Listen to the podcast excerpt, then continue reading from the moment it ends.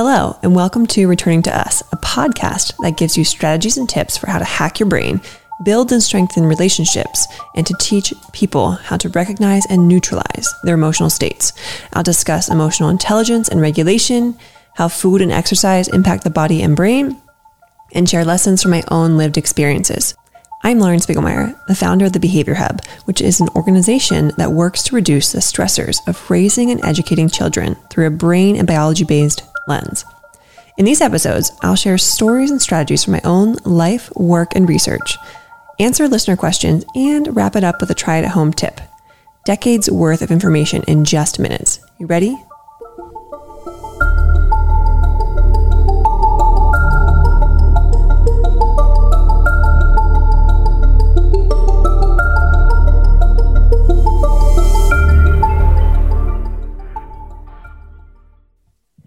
Right, in today's episode of the Returning to Us podcast, we are talking about calm down spaces. And I know in a previous episode, I went into the four steps to our emotional intelligence framework. This is step number two. So, once you've taught kids how to categorize or how to recognize their emotional state, then we want to create this calm down space. Why?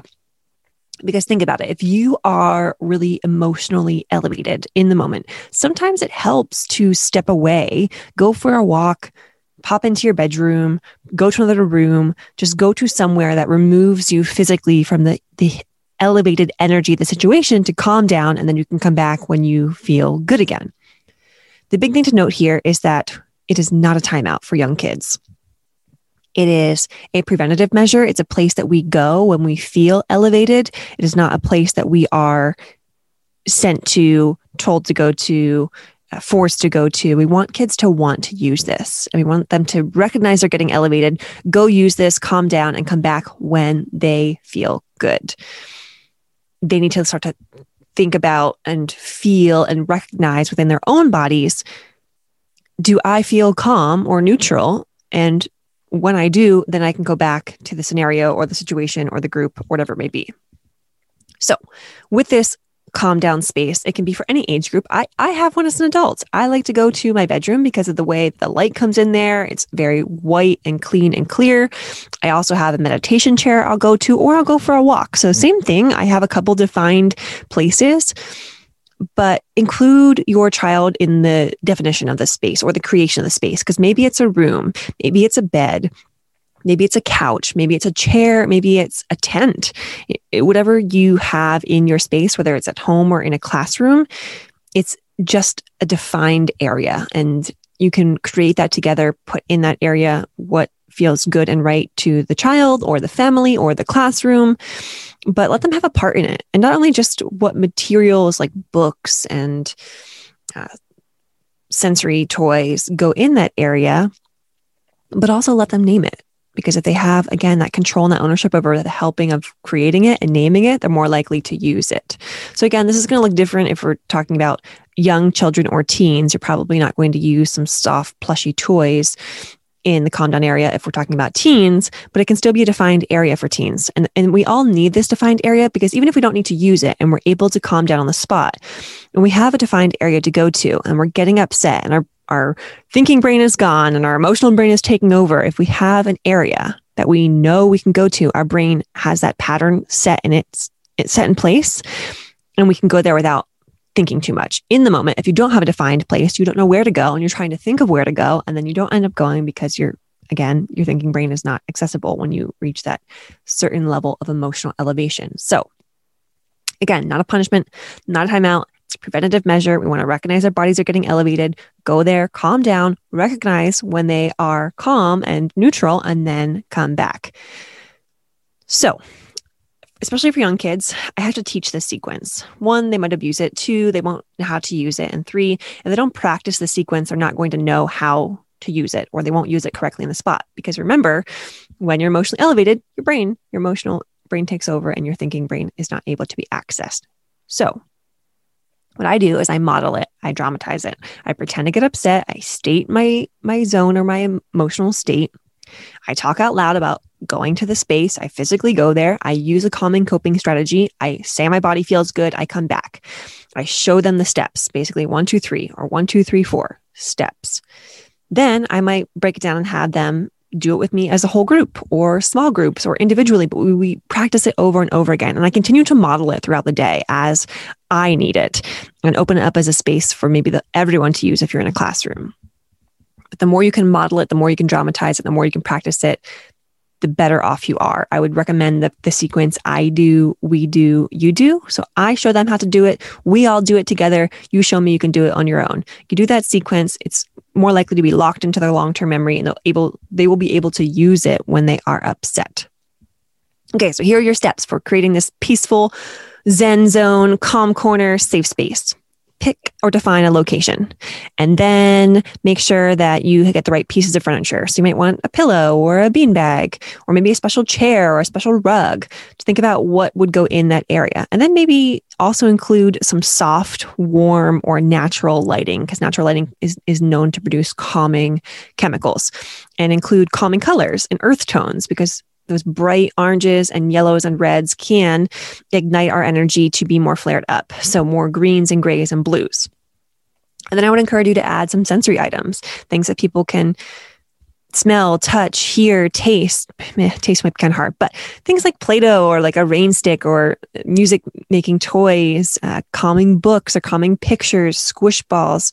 And if we do include food or snacks, something that's crunchy or healthy because it's de stressing. So, just a few things to think about. Um, it's very open ended on where you put it and what you put in it, but make sure that it's conducive for calming. Practice it. Don't use it as a punishment, use it as a preventative measure. Note that it looks different for each person in each age group. And that's about it. All right.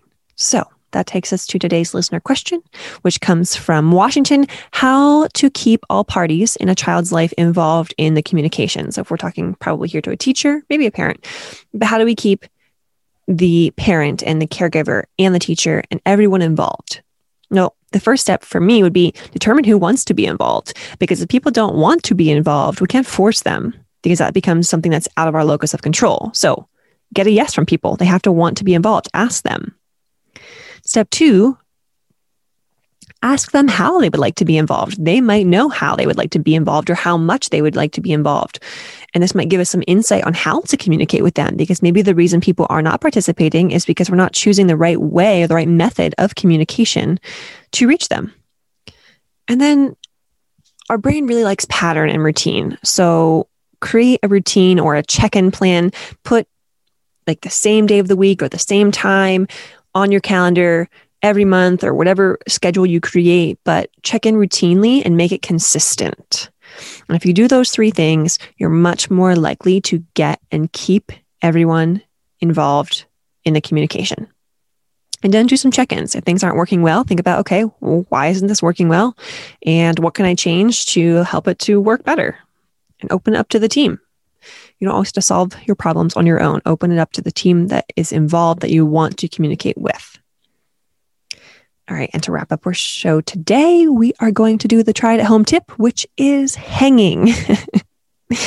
it literally just means hanging from something for children, for adults, for all of us. We all need this because we are all sitting in desks that are putting us into these very 90, 90, 90 degree positions and we're hunched over, whether we're at computers or we're drawing or writing, whatever we're doing, we're typically not moving different positions throughout the day. So our, our spine, our neck, our shoulders become hunched over, we become kind of mopey. By hanging on something, it stretches all of those things out and alleviates some of that tension that's being held in your upper shoulders, neck, and back for kids as well. And it just helps to realign your spine and gets your blood circulating, which we want and we need because it helps you to think more clearly. So, where on earth do you hang? Well, if there are monkey bars, that's a great place to start. If not, you can get uh, like an apparatus that connects to the top of your doorway, uh, mostly for pull ups, but you could use it for hanging. A pull up bar would certainly work. Or if there's anything that's safe and strong and sturdy enough to support your weight or a child's weight, that would be good to hang on to. I mean, even something as simple as a tree, just hanging from a tree branch, and you're literally just hanging. You're grabbing on, putting arms above your head, and hanging from that tree branch. Uh, no specific time, just check in with your body and see when it feels loose and it feels like it's a good time to let go. Plus, your arms will let you know when they're too tired and they can't hold on anymore. Same for kids.